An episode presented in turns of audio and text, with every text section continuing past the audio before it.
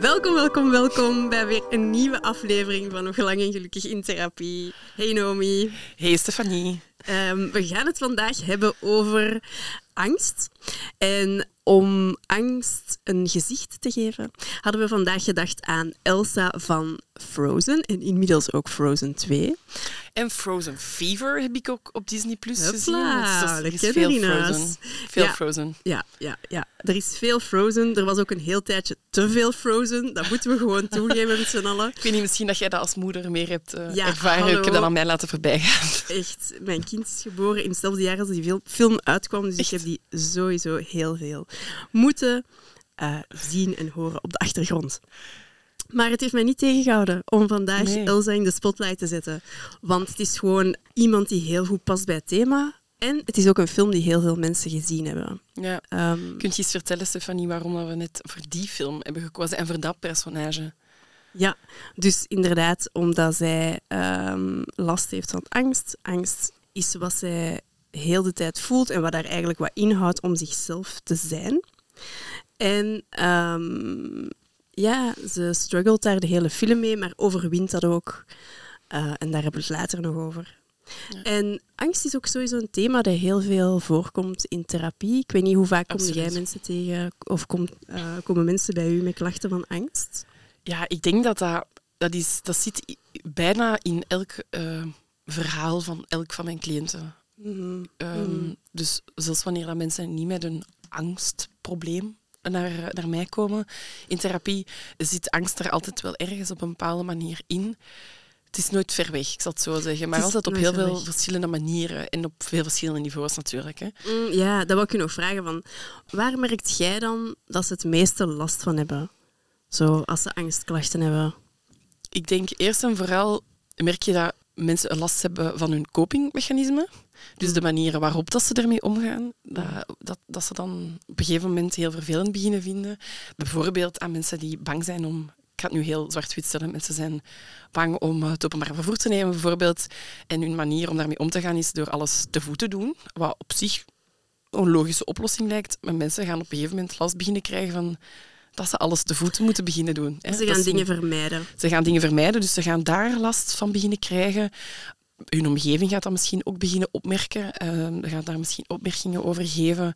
Uh, gaan daar misschien, ja, waar, gaan misschien bepaalde dingen doen waardoor dat ze hun coping niet meer kunnen uitvoeren. Dus daar denk ik, dat is het eerste waar ik aan denk. En natuurlijk ook gewoon de angstklachten op zich. Als mensen paniekaanvallen bijvoorbeeld krijgen, dat, dat voelt echt aan alsof dat, dat je aan het sterven bent. Maar mensen hebben daar natuurlijk heel veel last van.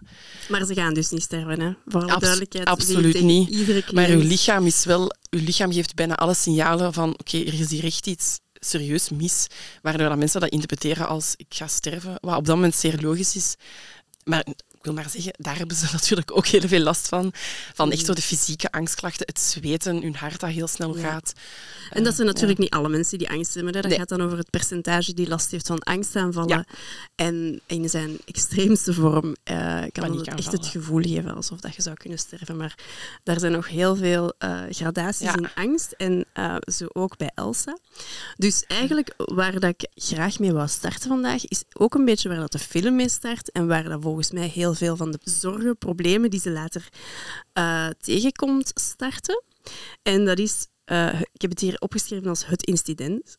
En Het dat is het moment, het incident, het moment waarop dat zij, dus ze wordt geboren met bepaalde toverkrachten. Ze weten niet echt waar die vandaan komen, maar zij kan dingen doen bevriezen, ze kan dingen met ijs, met sneeuw. Um, ze heeft bepaalde to- toverkrachten. En ze heeft Het is trouwens de enige in haar familie met die toverkrachten. Hè? Ja, ja. Dat is niet onbelangrijk, denk nee, ik. zeker. Ja, zeker. Er is- komt meteen zo'n gevoel van anders zijn bij. Hè? Ja. absoluut. Ja. En onbegrepen worden. Hè? En onbegrepen worden, onbegrepen voelen. Ja. En dus wat er gebeurt is, ze heeft een klein zusje. En dat klein zusje die vindt dat natuurlijk superleuk, die toverkrachten. Dus ze maken samen eh, sneeuwkastelen, sneeuwmannen, ook beter bekend als Olaf. Ja. Ehm, De comic relief van, de, van heel de, van de film. van Ja, filmreeks. En, ehm, en ze amuseren zich daar eigenlijk heel erg mee. En het fragment dat ik nu ga laten horen is een moment waarbij dat, eh, Anna, dus het kleine zusje, aan Elsa, degene met de toverkrachten, komt vragen om weer een sneeuwman te maken. En eh, dan gaan ze naar de grote zaal in hun kasteel, want het zijn ook prinsessen. Dat hadden we nog niet vermeld, maar het zijn dus prinsessen. Uh, ze gaan naar de grote zaal en ze gaan zich daar een keer goed laten gaan. Maar het loopt mis. Het loopt mis. Op een bepaald moment schuift Elsa uit, gaat Anna te snel um, en schiet ze eigenlijk met haar magische powerstralen um, op Anna zelf, die bewusteloos valt. En dat is ook wat we horen in het fragment. En de paniek van Elsa meteen daarna en ook het oordeel van de vader kunnen we zo heel even horen nadien. Ja, we gaan er even naar luisteren.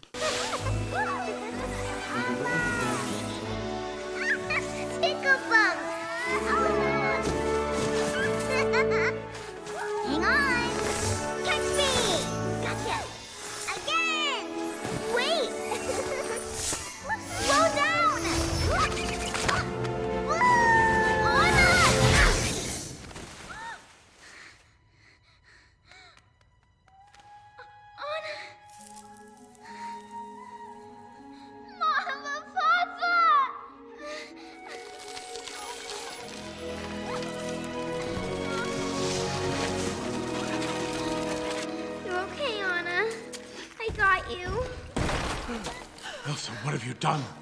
This is getting out of hand. It was an accident. I'm sorry, Hannah. En dus wat dat je hoort, is dat vader daar ook meteen met een bepaalde intensiteit op reageert. Wat logisch is natuurlijk, die man is ook in paniek. Maar um, als gevolg dus van die traumatische gebeurtenis besluiten de koning en de koningin uh, de beide zussen sociaal eigenlijk af te sluiten, te isoleren in het kasteel en sluiten ze het pand af van hun onderdanen, of hoe noemt je dat dan? En Elsa die is zo bang dat ze haar zus opnieuw in gevaar zou kunnen brengen of zou kunnen verwonden met haar onvoorspelbare krachten, dat ze ja, vanaf dan ook echt op haar kamer leeft. Hè? Dus ze is eigenlijk bang van zichzelf. Het is bang van zichzelf. Ja, bang van wat haar krachten kunnen doen ja. voor haar alleen naar haar geliefde toe. En dus sluit ze zich helemaal af uit angst. En dat is Wordt daar ook toe aangemoedigd, hè? want een kind zal vooral volgen. En zij volgt wat daar, wat daar gezegd wordt. En ik heb daar ook een klein fragmentje van um, bijgehouden, waarin dat we dat ook horen van wat dat de vader besluit. Dus daar gaan we nu ook nog even naar luisteren. Ja. She can learn to control it, I'm sure. Until then, we'll lock the gates. We'll reduce the staff. We will limit her contact with people and keep her powers hidden from everyone, including Anna. En ook daar hoort je dus weer het oordeel van vader. Um, en zijn angst hoort je ook heel erg in wat hij, wat hij besluit. En dus later uh, sterven de ouders ook tragisch in een ongeval. Meer daarover in Frozen 2. Maar dat is vandaag onze focus minder, uh, die rouw rond die ouders. Maar dus Elsa wordt dan als gevolg gekroond tot koningin. En um, zij houdt zich heel strak aan die planning van haar vader. Um, er is zo'n zinnetje dat zij denk ik zingt op een bepaald moment. Conceal it, don't feel it. Ja dat ze eigenlijk moet verbergen wat ze kan, wie ze is in essentie, zoals dat jij zegt. Ze moet verbergen wie ze is en, ja. um, Waarbij dat ze eigenlijk ook, die vader zegt eigenlijk van, het is inderdaad iets om heel angstig van te zijn en je moet het vooral uh, niet leren kennen, wat dat, waar, wat dat is waar dat je bang van moet zijn. Je moet er ook vooral niet mee leren omgaan. Je moet het eigenlijk gewoon volledig wegduwen. Ja, onderdrukken die handen. Onderdruk het maar, helemaal. Um, natuurlijk, je hoort het al aan de manier waarop we, daar, ja. hoe dat we daarover spreken. Wij vinden dat niet zo'n goed idee. Het is geen aanrader. Het is geen aanrader, want op die manier leeft um, Elsa voor een heel groot deel van haar, uh, van haar adolescentie in volledige afzondering. Dat is natuurlijk wel zeer extreem, maar mm wat, dat, wat dat ze daarmee proberen uit te beelden is dat door die angst Elsa um, volledig uit de verbinding gaat, volledig geïsoleerd mm geraakt. En dat is denk ik wel iets wat dat angst vaak wel kan doen met de ja. mens. Ja, en al zeker onderdrukte angst, want die wordt niet kleiner of zo. Hè. Als je ze niet uitdrukt of niet laat zien, die is er nog altijd. Ja. En dus dat is ook exact wat ik zo een beetje... Ik denk wat, wat het lastigste is aan angst, en dat is niet alleen voor Elsa, maar dat is voor iedereen die daarmee te kampen heeft, is, is dat je begint ingehouden te leven. Zo kan dat niet anders uitdrukken dan yeah. je leeft ingehouden, je leeft niet meer ten volle. Um, en Elsa is daar een perfect voorbeeld van in dat stukje mm. waarbij dat zij zo heel star en strak die uh, rol van koningin probeert te dragen. En dus eigenlijk ingehouden leven, dat zie ik ook een beetje als bevroren verlangens. Mhm. Ehm, en bevroren was hier dan zo net heel toepasselijk. Ehm, bevroren verlangens, daarmee Daar heb je ik- op geoefend. Of daar heb ik op geoefend. Nee, ik bedacht dat en ik dacht van, Ja. damn, dat is goed voor die film. past perfect. En dat wil zeggen dat je eigenlijk niet kunt doen wat je wilt doen. Want ja, je gaat je verlangens zo gaan onderdrukken omdat je schrik hebt voor de gevolgen, dat je op den duur zelfs niet meer kunt voelen wat dat je eigenlijk verlangt. Ja. Ehm, en wat dat je eigenlijk mist. Dus u, eigenlijk gaat de hele tijd zo het signaal krijgen van ja, je kunt maar beter alles onderdrukken. Het is beter om gewoon niks te voelen. En niks voelen betekent dus ook je angst minder voelen, maar tegelijkertijd ook... Ja, de fun factor. Ja, de fun fact. Je, je- je- inderdaad, wat jij zegt, je verlangt naar niks meer, je wilt niks niet meer, omdat alles moet onderdrukt worden. Dat is zo de prijs dat je betaalt voor die angst onderdrukken, is dat je ja, alles... Dat is weer al in zijn meest extreme vorm, hè, dat dat echt helemaal niet meer voelbaar is. Maar dat komt vaak voor. Vaak, inderdaad, zijn die verlangens er minder. En Elsa is daar Ja. zo'n goed voorbeeld van. Want in het begin zien we haar dan nog s'nachts opstaan om te gaan spelen, om haar fantasie de vrije loop te laten, om plezier te maken, om opgaan, op te gaan in het moment, Ja. in dat spel, in haar meest spontane zelf. En dat gaat ze nadien helemaal onderdrukken. Omdat ze het geassocieerd heeft met gevaar. En dus haar verlangen om te spelen, haar verlangen om onbezonnen te zijn, is in de tijd bevroren. Mhm. Mm. Ja, en het neemt dan toch wel, want ik denk dat ze nog vrij jong is wanneer dat, dat incident, dat drama gebeurt met haar zusje. Dus eigenlijk al van heel jongs af aan, tijdens haar kindertijd, wordt haar spelen en haar plezier en haar verlangen wordt daar eigenlijk al heel snel, snel zo kort gesnoeid. Zo. Eh, dus die, ik vind dat die wel echt een beetje wordt beroofd van haar, van haar, van haar, kind, van haar onbezonnen kindertijd. Absoluut. Ehm, wat dat je ook wel ziet in wanneer dat je eh, vrij snel springt dan de, de film naar een, een volwassen Elsa, waarin dat je ziet dat zij eh, ehm, een heel aangenaam persoon is eigenlijk, maar tegelijkertijd wel heel, moet ik dat zeggen, heel gestructureerd, eh, geen speelsheid, zo. alles is heel serieus. Het is Ja. misschien zo, vooral het is een serieusheid. Dus je merkt dat wat dat ze in haar kindertijd niet, ja, het feit dat ze dat tekort heeft gehad in haar kindertijd, dat dat er ook wel heeft door, dat je dat doorziet groeien in haar, in haar volwassenheid, dat dat wel wat heeft gevormd wie dat ze is. Mede omdat ze dat trauma dat ze heeft meegemaakt in haar kindertijd met haar zusje, ze, dat nooit, ze heeft daar nooit iets mee kunnen doen. Hè. Ze heeft dat helemaal alleen Nee. moeten verwerken. Allee, verwerken, ja, gewoon weggeduwd. Weggeduwd. We Eh, doen alsof het er niet is. ja. Dat geheugen van die klein is ook letterlijk gewoon weggeveegd, van de kleine zus. Dus Ja. is alsof dat nooit gebeurd is, maar de spanning zit er toch. En dan komt er dat ene hele bekende lied. We gaan jullie dat besparen, want dat is een echte Gaan we er niet toch insteken? Ik weet het niet. We gaan dat nog achteraf bedenken. Ja. Maar het is echt een oorworm. Maar eh, het is u zeker wel bekend, eh, het lied Let It Go.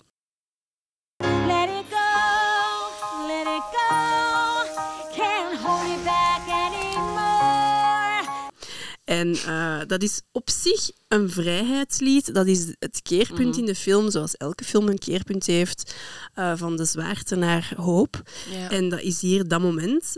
Maar ik zou eigenlijk willen in vraag stellen of dat lied wel zo'n vrijheid is, omdat het vooral veel zegt over haar tendens om problemen alleen op te lossen. Ja. Om niemand tot last te zijn. En wat dat ze daarmee eigenlijk zegt is, om mezelf te zijn, om zichzelf te kunnen zijn, moet ik mij isoleren.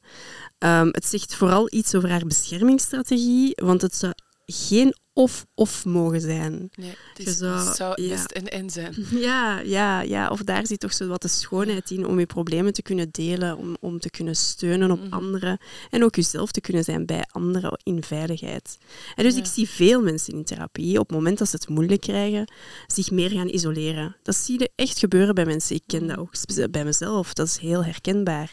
En je duikt dan pas terug op in je netwerk op het moment dat je je eigenlijk beter voelt. Hè? Ja. We hebben zo die neiging. Herken je dat ook zo bij cliënten? Abs- absoluut. Abs- ja, want angst is ook, mensen die daar last van hebben, dat is ook niet iets dat per se altijd voortdurend aanwezig is op hetzelfde niveau. Dat komt en dat gaat. En je hebt bepaalde triggers en sommige dingen maken het beter, sommige dingen maken het erger. En inderdaad, het moment dat je je iets beter voelt en je begeeft je terug in je, in je, in je netwerk, in je, bij je mensen, dan zien mensen een heel andere ik, dat is een, een heel andere persoon, waardoor dat mensen ook niet per se altijd doorhebben waar dat je mee aan het kampen bent, hè? waar dat je eigenlijk aan het doorgaan bent. Terwijl Ja. je eigenlijk de ehm, verbinding met andere mensen is een, hele goede, een heel goed tegengif, om het zo te zeggen, voor, Mm, absoluut. voor, Mm. ehm, voor de angst. Hè. Want de angst fluistert u ook in van dat je het inderdaad, wat dat jij zo zegt, allemaal alleen moet doen. En dat je u, u niet meer moet laten zien, dat je u moet verstoppen. ja. Ehm, en dat laat u helemaal alleen- klein houdt ook. Hè? klein houdt, maakt u onvrij en laat u helemaal alleen staan. Wat het eigenlijk nog tien keer erger maakt. Hè. Het feit dat je ook nog eens alleen bent met je angst, Ja, zeker. maakt het. Dat is wat Heel veel Ga- erger. Gabor Maté ken- eh, Gabor Maté Ja. zegt van het is niet het eh, trauma Mhm. dat heftig is, maar de reactie op het trauma. Ja. Hoe dat je je alleen voelt nadat er iets moeilijk is gebeurd. En daar Ja. is Elsa eigenlijk ook zo'n eh, gigantisch voorbeeld van, van hoe alleen dat ze zich heeft gevoeld na de moeilijke gebeurtenis, maakt het des te moeilijker. En dus, als ik Elsa in therapie zou hebben, dan zou ik ook oefenen met haar, met het durven leunen en steunen op haar netwerk. Eh, en niet gewoon leunen, maar echt doorleunen. Echt kwetsbaar durven zijn in het oog van de ander. Wat bedoelde daar juist mee? Kunnen we dat iets meer... Ja. ehm, Zeker. Dus kwetsbaar zijn in het oog van de ander ehm, betekent echt hun binnenkant laten zien. Hè. Dat betekent echt ehm, niet één keer laten weten als je met vriendinnen hebt afgesproken van ah ja, het gaat de laatste tijd niet zo goed, maar ook nog nadien. Mhm. En nog eens, en nog eens. Dat bedoel ik met doorleunen. Want ik heb wel de Ja. indruk dat mensen al meer en meer durven benoemen van het gaat soms niet goed of ik heb hier of hier last van.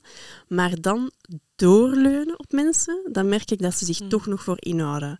Ja, want dat gaat, dat gaat lastig zijn. Ja. die is ook gewoon aan het werken. Of ja, ik wil je daar niet... hè, We hebben dan net afgesproken, ik wil dat het een toffe avond is. Dat hoor ik allemaal superveel. Dus absoluut. ik vind het een verschil van je durft benoemen wat er speelt, vind ik prachtig. En durf nadien ook door te leunen. En dat zou ik ook aan Elsa zeggen.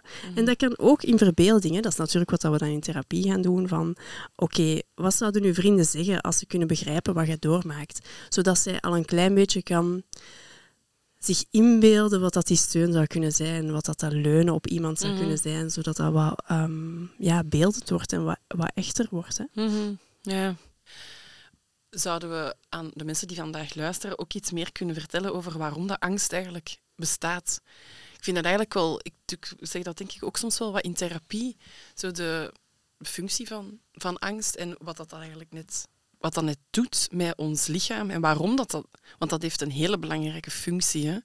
Angst bestaat niet zomaar. Angst is, ja, is een van de basisemoties en heeft een signaalfunctie van hey, je bent in gevaar. Hè? En ons hart gaat sneller gaan, onze pupillen gaan verwijden, we gaan meer, eh, er gaat meer eh, adrenaline ontstaan, we gaan meer energie voelen.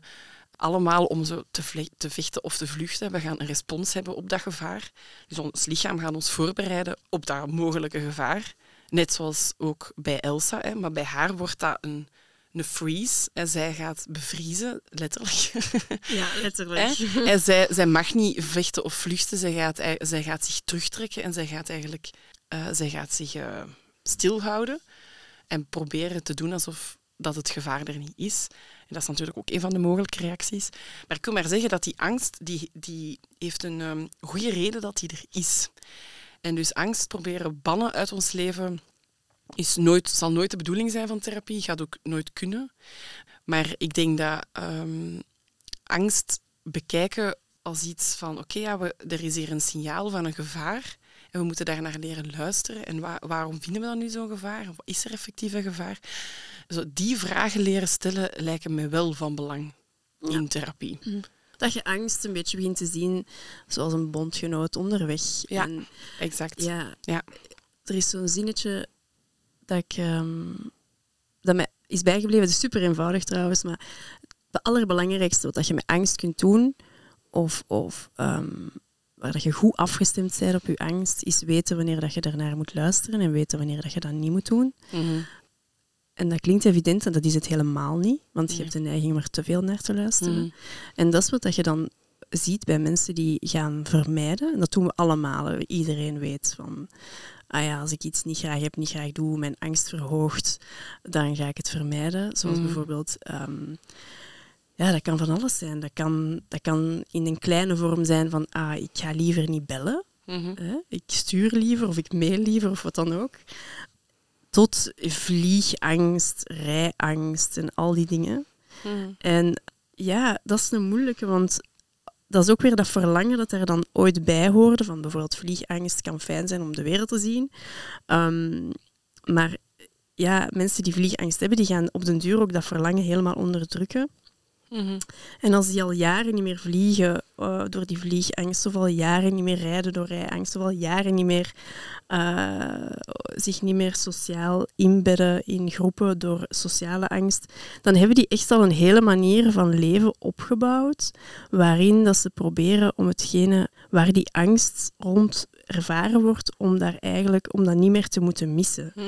Hè? En dat, die verlangen daar zelfs niet meer naar op den duur. Ze wennen daar te hard Mhm. aan. En dat is echt de oefening, ook, ehm, zou ik ook met Elsa doen, van opnieuw te leren verlangen naar, in haar geval, in die eerste film is dat dan van in samen zijn, in durven leunen op anderen, in durven gezien worden Mhm. en zichzelf niet te verbergen. En dat doe ik in therapie ook door heel veel, wat dat jij ook zegt, de functie van angst, de signaalfunctie van angst, maar door heel veel erkenning te geven aan die Mm. angst. Hè, van, ik zal bijvoorbeeld aan cliënten vragen van oké, hoe helpt de angst u?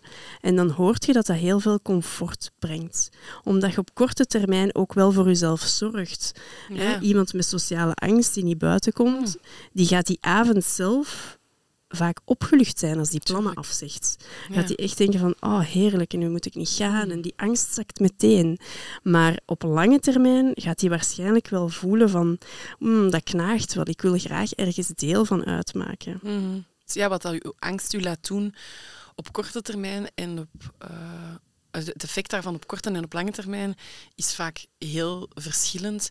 En mensen gaan vaak voor de directe bevrediging gaan. Mensen, ons brein, Of ons stuurt, brein, stuurt dat aan. Hè. Ja. Absoluut. Ja, wij zijn, wij zijn gewired om eh, voor de keuze te kiezen, voor de keuze te gaan dat ons direct van pijn laat weggaan of naar, naar eh, plezier brengt.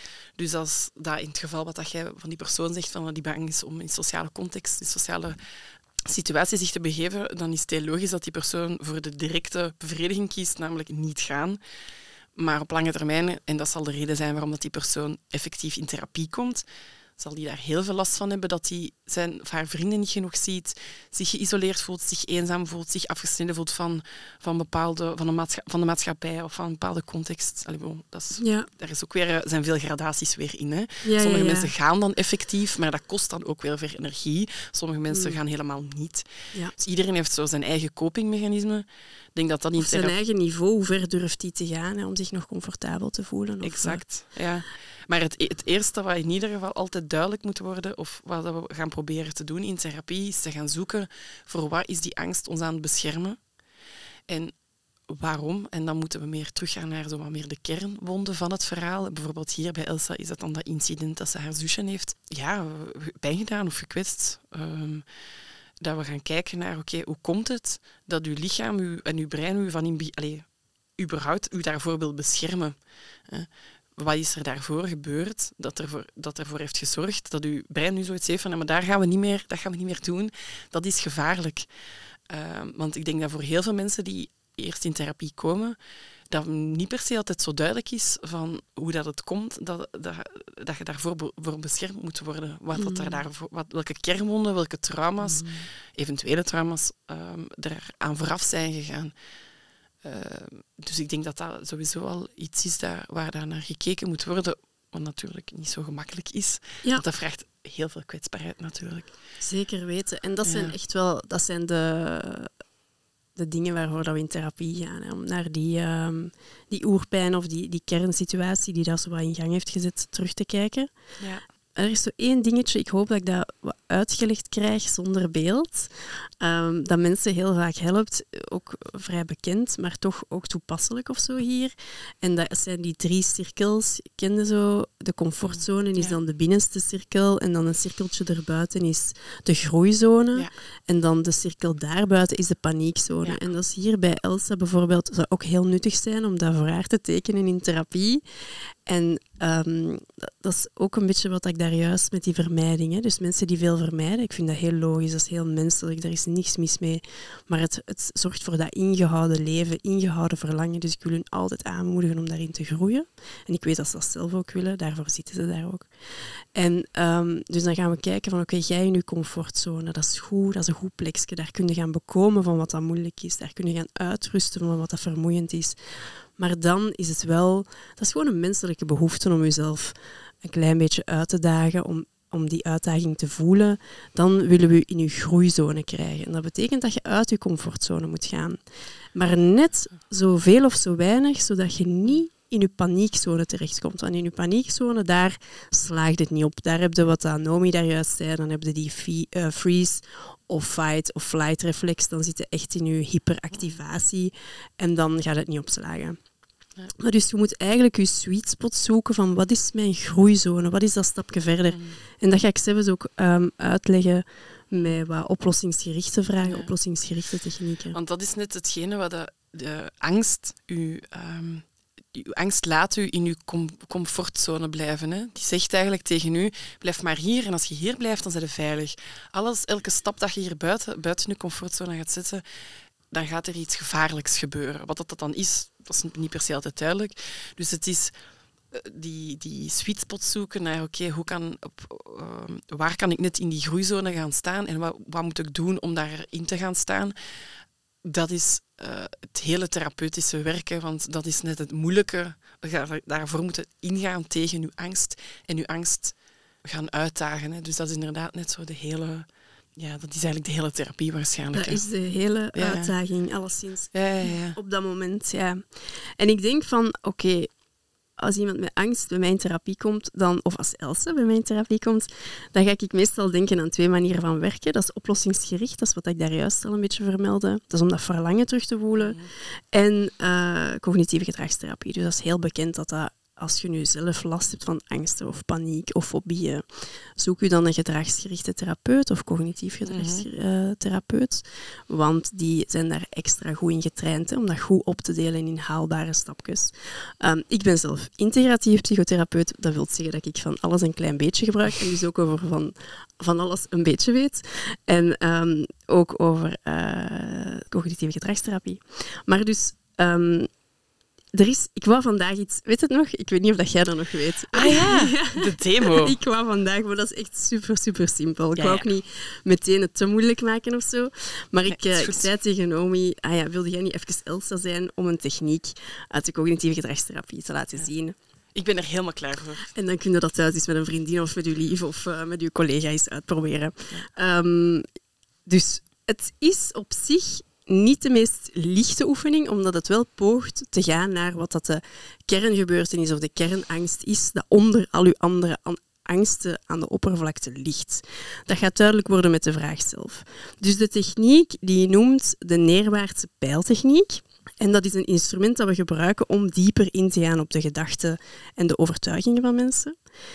En het probeert dus, zoals ik al zei, die kernovertuiging te achterhalen. En dus, eh, dat zijn vier stapjes dat ik nu met Nomi ga doen. En Nomi moet zich gewoon maar inbeelden dat ze Elsa is. Ehm, ze Ik ga heeft even ook- mijn pruik aan doen en mijn, eh, en mijn kleed. ehm, Helemaal in te leven. Ze heeft ook net die films gezien. Dus Ja, ik, helemaal ik zit er helemaal in. Je zit er helemaal in.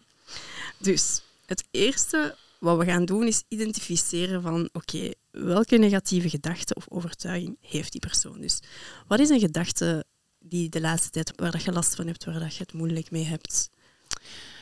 Dat ik ehm, sterk moet zijn, maar dat ik tegelijkertijd... ehm, dat, en dat ik bang ben dat ik mijn zus ga pijn doen of dat ik anderen ga pijn doen. Ja, oké.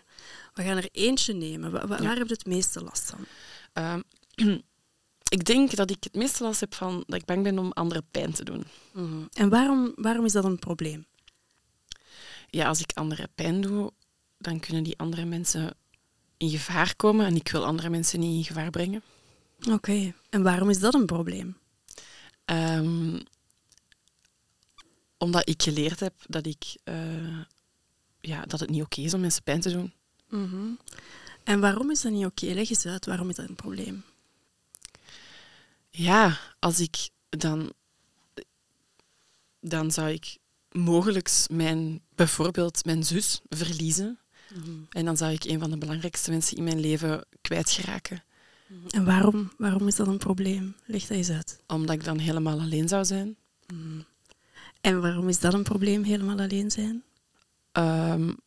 Een goede vraag. Wat voel je daarbij? Als Ja. je helemaal alleen bent. Ja, dan voel ik me heel verdrietig. En dat is iets wat ik niet wil voelen, natuurlijk. Daar wil ik zo ver mogelijk weg van blijven, denk ik. Voilà, dus dat is eigenlijk... Dat voelt misschien zo'n beetje dwingend. Je doet dat best ook als je je eh, cliënt al even kent. Ik leid dat ook een beetje in. We gaan Ja. zien, er gaat een bepaalde vraag veel terugkomen. Dat is niet om je te ambeteren, maar dat is wel omdat... En als je, ik laat ze meestal hun ogen sluiten om daar wat dieper in te Mhm. komen. Bijna altijd op het einde daarvan komen we bij thema's zoals helemaal alleen zijn of doodgaan. Ja. Bijna altijd. Eigenlijk altijd heel existentiële thema's. Heel existentieel. Het maakt niet uit waar dat je begint. We komen bijna altijd bij kapot gaan van verdriet, helemaal alleen zijn of doodgaan of iemand die doodgaat. En dan komen we weer bij kapot gaan van verdriet. Ja. En ehm, dat is heftig om daarbij uit te komen natuurlijk, maar dat zegt veel over, oké, maar dat is het dan. Dat is waar uw niet- angst u aan, voor aan het beschermen is. Ja, dat Eigenlijk. is waar uw angst u voor aan het beschermen is. En dat is een goed startpunt om weer van daaruit te gaan voelen van oké, en hoe gaan we dan om? Want we kennen dat allemaal. Hoe gaan we om met die existentiële angsten? Dat gaan we vandaag niet kunnen uitleggen, maar ik wou wel al demonstreren hoe dat je daar zo wat bij kunt komen Mm. voor jezelf. Ja. Had jij daar iets van gehoord van die neerwaartse praatechniek? Ehm, ja.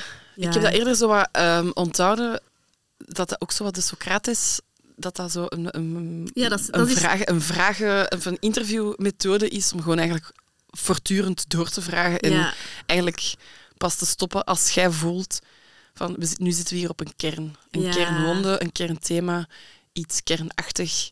Eh, dus dat je Mm. blijft doorvragen. Dus het is zeker, zeker wel bekend. En ik denk inderdaad, ik denk dat er iets is waar dat je, je kunt dat bij jezelf, je kunt jezelf natuurlijk die vragen stellen.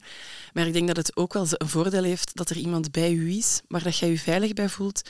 En eh, waar dat je bij voelt van oké, ja, die gaan mij begeleiden om naar die kern te gaan. hè. Mhm, inderdaad. Dat bij jezelf doen kan soms wel wat te onveilig. Zeker, ik zou dat aanvoelen. wel samen doen met iemand waar dat je je veilig bij voelt. Want ook Ja. bijna altijd eh, komt daar emotie bij op het einde. Zeker. Ja. Ehm, ja. Maar en eigenlijk, als je het zo bekijkt, is angst een, is eigenlijk angst zelf de coping voor iets veel kernachtiger. Mhm. De angst is maar een manier, dat is maar een symptoom van iets dieper liggend. Ja. En het is een beetje de taak van de therapie, of het is een beetje het doel van de therapie, liever om te gaan zien, oké, maar wat ligt er daar eigenlijk onder? Klinkt heel cliché natuurlijk, Mhm, ja, wat ligt eronder? de Maar is absoluut waar, hè? Mhm, Ja, denk ik. Mhm. Ja, angst, de angst is nooit, ehm, is zelden het, ehm, het enige probleem. Ja. Dus, ik bedoel, het is, er ligt vaak iets naast of iets onder. ja voilà, of iets boven ook nog. Absoluut. Eh, dat is een goed beeld. ja, ja, zeker. zeker Zijn er zo nog dingen dat jij doet in therapie met mensen die angst hebben? Dat is natuurlijk een heel brede vraag, maar waar denkt jij nu zo aan? Ja, nu, als ik zo ook terugdenk aan, aan de film ehm, en aan eh, hoe dat, wat de film als een, eh, als een van de oplossingen aanreikt, is... ehm, ik ga jullie terug even meenemen naar het verhaal. Dus op een gegeven moment ehm, sluit Elsa zich helemaal af eh, en heeft zoiets van, oké, als ik nu... Ik ga hier ergens in mijn ijskasteel, ga ik kan ik volledig mezelf zijn. En als niemand bij mij is, dan kan ik ook niemand pijn doen. Maar ik kan wel al mijn magische krachten lustig laten bestaan. Zo. En op een gegeven moment komt Anna haar bezoeken, want Anna wil wel nog verbinding met haar zus, wil wel haar zus nog kennen en zien. En raken ze in een soort van conflict verwikkeld, waarbij dat, eh, eh, Elsa haar zus raakt met haar krachten. En eigenlijk Anna ja, begint te bevriezen, langzaamaan. Laat het ons eigenlijk zo zeggen. Het is mij eigenlijk onduidelijk wat het dan juist is, maar ze begint zo wit haar en zo te krijgen. En, en ze gaan naar de trollen. Want de trollen die kunnen haar misschien helpen om die magische krachten terug uit haar lichaam te krijgen. Ehm, en die trollen zeggen eigenlijk tegen haar zo één zinnetje van Only love can thaw a frozen heart. Dus alleen liefde kan een, een bevroren hart terug ja, losmaken of ja, ik weet niet wat. Onttooien, Onttooien, voilà. Ehm, wat, en dan zie ik dat dan met mijn therapeutische bril bekijken Mm. eh, wat probeert de symboliek aan te geven, lees ik daarin dat ze eigenlijk zeggen van kijk, als je heel angstig bent of als je je niet goed voelt door die angst, kan verbinding, kan liefde u helpen. In de zin van, en dat is ook wat ik dus wil zeggen over wat, dat- wat dat je zou eh, wat Elsa ook misschien zou kunnen helpen in therapie, is opnieuw uit die isolatie gaan en in die verbinding gaan. Niet alleen in verbinding met anderen, dus spreken over haar angsten, ehm, gewoon, gewoon contact met anderen in het algemeen, zodanig dat ze niet meer eenzaam is, maar ook verbinding met zichzelf en verbinding met de angst. Ehm, en daarmee bedoel ik, ehm, je hebt het daar straks ook wel eens aangehaald, of eh, we hebben het hier wel eens gezegd, van wees nieuwsgierig naar die angst. Eigenlijk moet die angst, wat je zo zei, van angst moet je een bondgenoot worden. Moet angst, angst moet je vriend worden en je moet je beter leren kennen. Want dan pas ga je weten voor wat wilt je mij beschermen, wat zijn die, ehm, door wat wordt die angst getriggerd, Eh, door wat wordt die angst minder. Dus pas als je die gaat zien als je een bondgenoot, en dat klinkt heel contra-intuïtief, want die angst is net iets waar je van weg wilt. En ik zit hier nu, of wij zitten hier nu te verkondigen van je moet er net dichterbij gaan om te gaan weten, maar wat is dat net? En ik denk dat dat dus een beetje is wat dat die film ook aangeeft van de liefde, verbinding, dat kan u, eh, dat kan u helpen. Dus dat kan betekenen dat, je, dat ik met Elsa zou gaan, gaan kijken naar oké, wat zijn uw triggers, wat zijn uw, eh, hoe kun je uw angst beter leren kennen, maar daarnaast ook gaan kijken naar oké, wie zie jij nog? Hoe ziet uw dag er nog uit? Wie spreekt jij nog aan de telefoon via, weet ik veel, via chat, via van wie- is uw sociaal netwerk nog? En wat vind je daar eigenlijk zelf van? Heb je daar, daar- wat voor een wens heb je daar zelf in? Wil je dat misschien vergroten? Wie mag er een beetje dichterbij komen? Wie staat er heel ver af en zou je eigenlijk wat dichter willen trekken? Wie zou er kunnen helpen? En hoe zouden die dichter kunnen krijgen? Dus dat zijn allemaal vragen dat u terug wat in verbinding kunnen In verbinding met jezelf, in verbinding met je omgeving, je minder alleen voelen en daardoor al terug wat die gedragenheid voelen Ja. om te durven die angst dichterbij laten komen. Want dat, dat, dat gaat die angst ook minder krachtig maken. Die angst eh, eh, voedt zich op eenzaamheid en voedt zich op het alleen zijn. Want die, die gaat zichzelf alleen maar bestendigen. Hè. Mhm. Als jij bang bent van sociale situaties en elke keer gaat jij, je hebt iets afgesproken met iemand en elke keer dat, weer als die, dat kortstondige ehm, dat bevrediging van oké, ja, ik ga gewoon thuis blijven en oké, je voelt je direct beter. Maar dat bevestigt, impliciet bevestigt dat je angst. Dus elke keer gaat je denken, ah ja, maar het is omdat ik niet gegaan ben dat ik veilig ben. Het is omdat ik niet gegaan ben dat ik, ehm, dat ik eh, dat, dat beter gaat met mij zo. Ja. En, pas als, en dus elke keer, dus die Die eenzaamheid, je isoleren, je ver- de vermijding, gaat telkens gaat je angst impliciet versterken. Dus het voedt echt op eenzaamheid. Ja, Ja. en je had zoiets gezegd over zo'n tool dat je dan voor mensen om ze zo wat in contact te laten staan met hun angst, dat je ze zo huiswerk meegeeft. Gaat dat hierover, dat je ze zo laat hè, van angst hun bondgenoot maken door dat ze wat te gaan exploreren? Of, Dus, of- ja, dus wat ik soms aan mijn... eh, ik denk toch dat je dat bedoelt. Ehm, dus wat ik soms aan mijn cliënten meegeef, is een soort van een dagboek van... Een, Ja, ja, hè, dat ze een, een week of twee weken max, dat hoeft niet super lang te zijn, een dagboek bijhouden waarin dat ze telkens wanneer dat ze angst voelen, dat iets van opschrijven. Hè. Dus dat is, eh, oké, voor, voor wat ben ik bang? In welke situatie was dit? Eh, wat was de trigger? Welke gedachte was, aan- was aanwezig? Eh, waar voelde ik de angst in mijn lichaam? Wie was er bij mij? Of, eh, ja, ja, ja. ehm, dat zijn vragen dat je aan hen meegeeft. dat, kan, dat kan hen meegeven en dat ze eigenlijk invullen ehm, doorheen de, die dagen dat ze dat dan aan het invullen zijn. Dus dat is een, een beetje een manier om, eh, om hun angst te exploreren en die angst wat tot vriend te maken in de zin van ah, je leert hem kennen. Mhm, Je, je- je leert hem kennen en je ziet waar dat hij gevoelig voor is, waar dat hij minder gevoelig voor is, wat dat hij graag heeft, wat dat hij niet graag Ja, heeft, waar dat hij op voedt, waar dat hem honger van krijgt.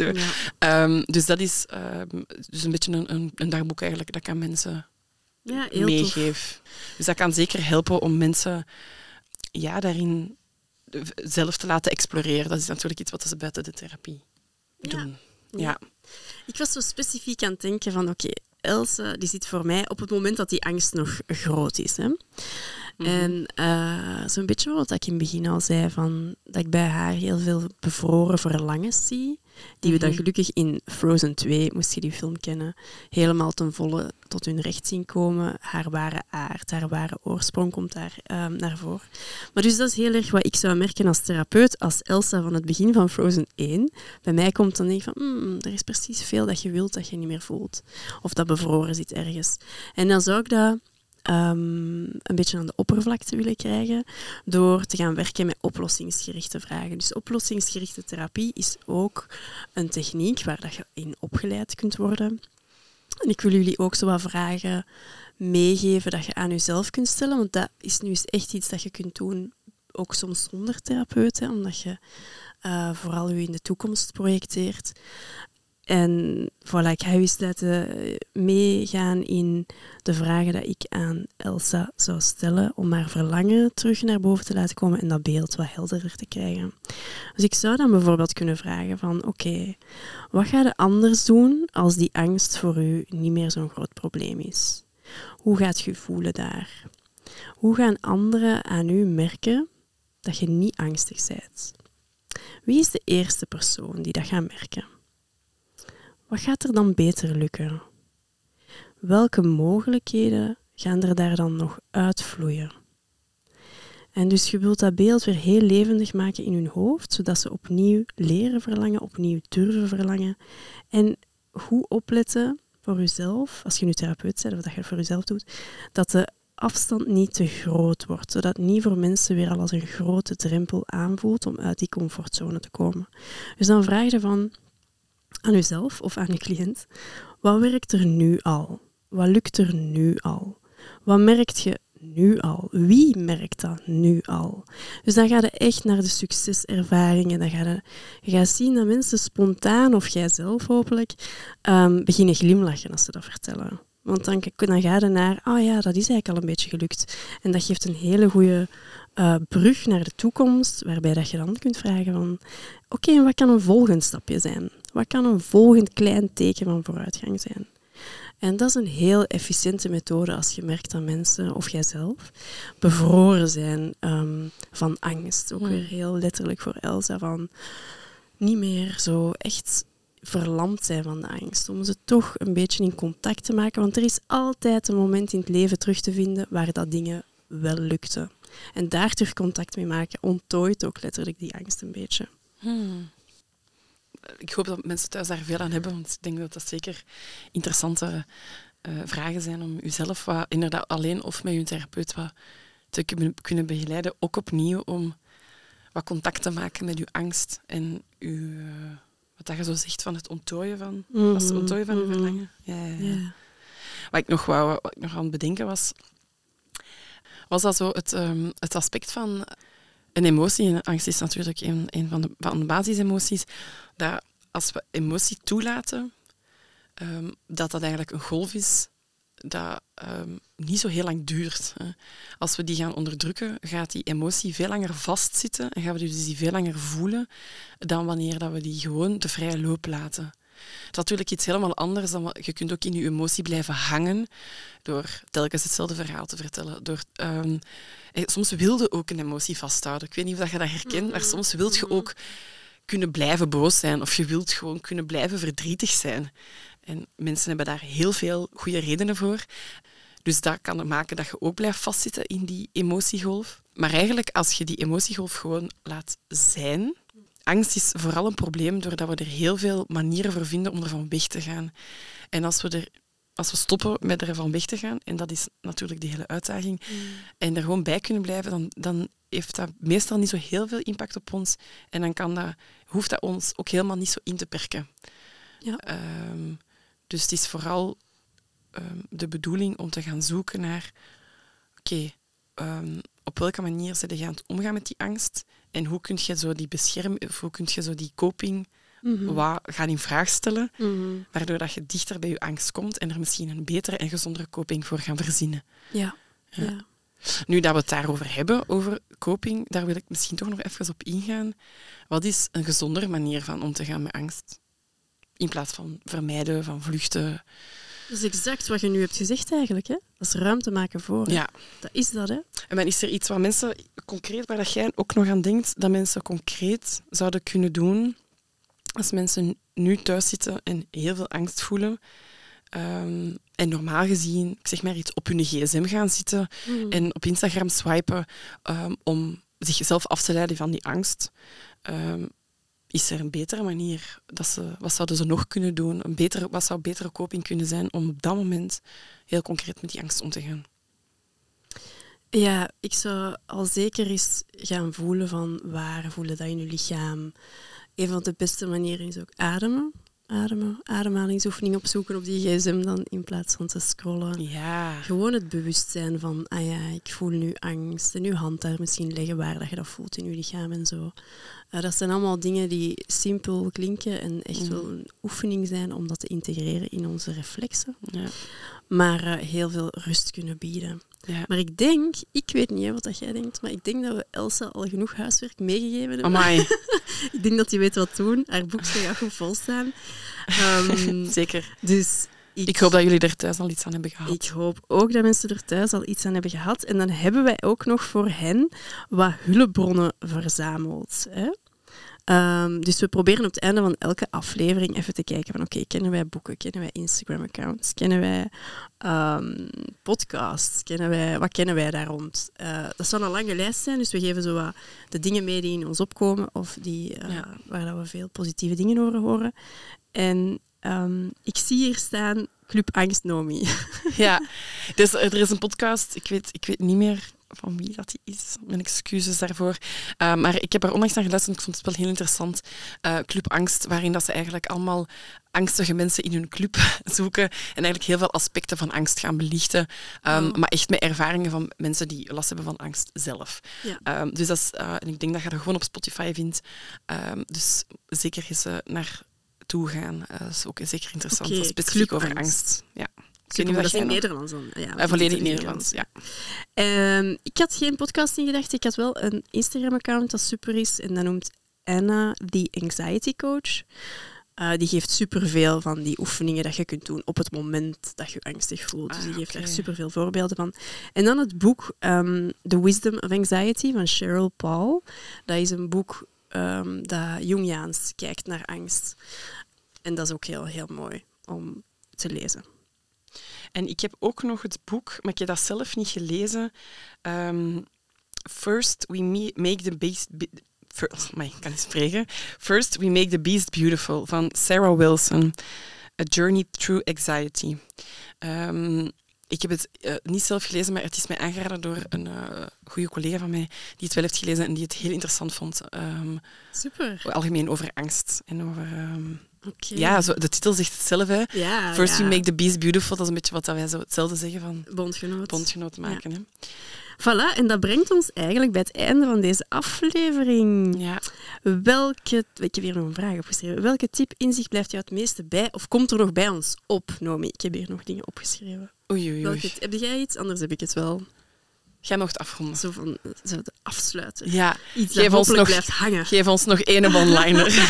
ik heb er drie. Oh, drie. As usual. Drie one-liners. Dus. Okay. De eerste is van... Um, is heel simpel. Moed is gelijk aan angst plus actie. Dus dat wil zeggen dat als je iets niet durft, als iets moeilijk is, um, en dat vraagt wat moed van u, onthoud dan dat je niet moet wachten tot op het moment dat je geen angst voelt. Angst hoort erbij. Maar we willen toch nog u een beetje uit uw comfortzone krijgen en toch nog u een beetje aanmoedigen tot actie. Dus dat is de eerste. Goeie. Ja, en dan de kunst van om, dat is wat ik daarnet zei. De kunst van omgaan met angst is weten wanneer dat je er naar luistert en wanneer niet. Ja. En als laatste van te onthouden dat angst het beste werkt als regieassistent en niet als regisseur. Jabla. Wat een mooie. Dat is een hele mooie om je af te sluiten. De volgende aflevering gaat over vriendschappen. Uh, dus als jullie daarin geïnteresseerd zijn, zeker blijven luisteren. Een millennial vriendschappen of zo. Millennial vriendschappen en vooral volwassen vriendschappen. Ja. Iets waar dat we toch wel allemaal, denk ik, een beetje mm. soms last van hebben. Of uh, hoe, hoe, daarin te navigeren. Dus uh, check zeker um, binnenkort terug onze, ons kanaal, want daar gaat die aflevering terug op verschijnen. Bedankt voor het luisteren. Ja, we hopen dat je er evenveel van genoten hebt als wij. En ik hoop dat Elsa ooit in therapie kan gaan en dat hij van haar angst verlo- uh, af is. Verlost geraakt, maar in Frozen 2 komt dat gans goed. Ja, ja, in Frozen 2. Zo gaat dat als je kunt toveren, hè? dat ja, kunnen wij helaas niet. Absoluut, dat moeten ze misschien nog leren. Voilà, heel graag tot in de volgende aflevering van Nog Lang en Gelukkig in Therapie.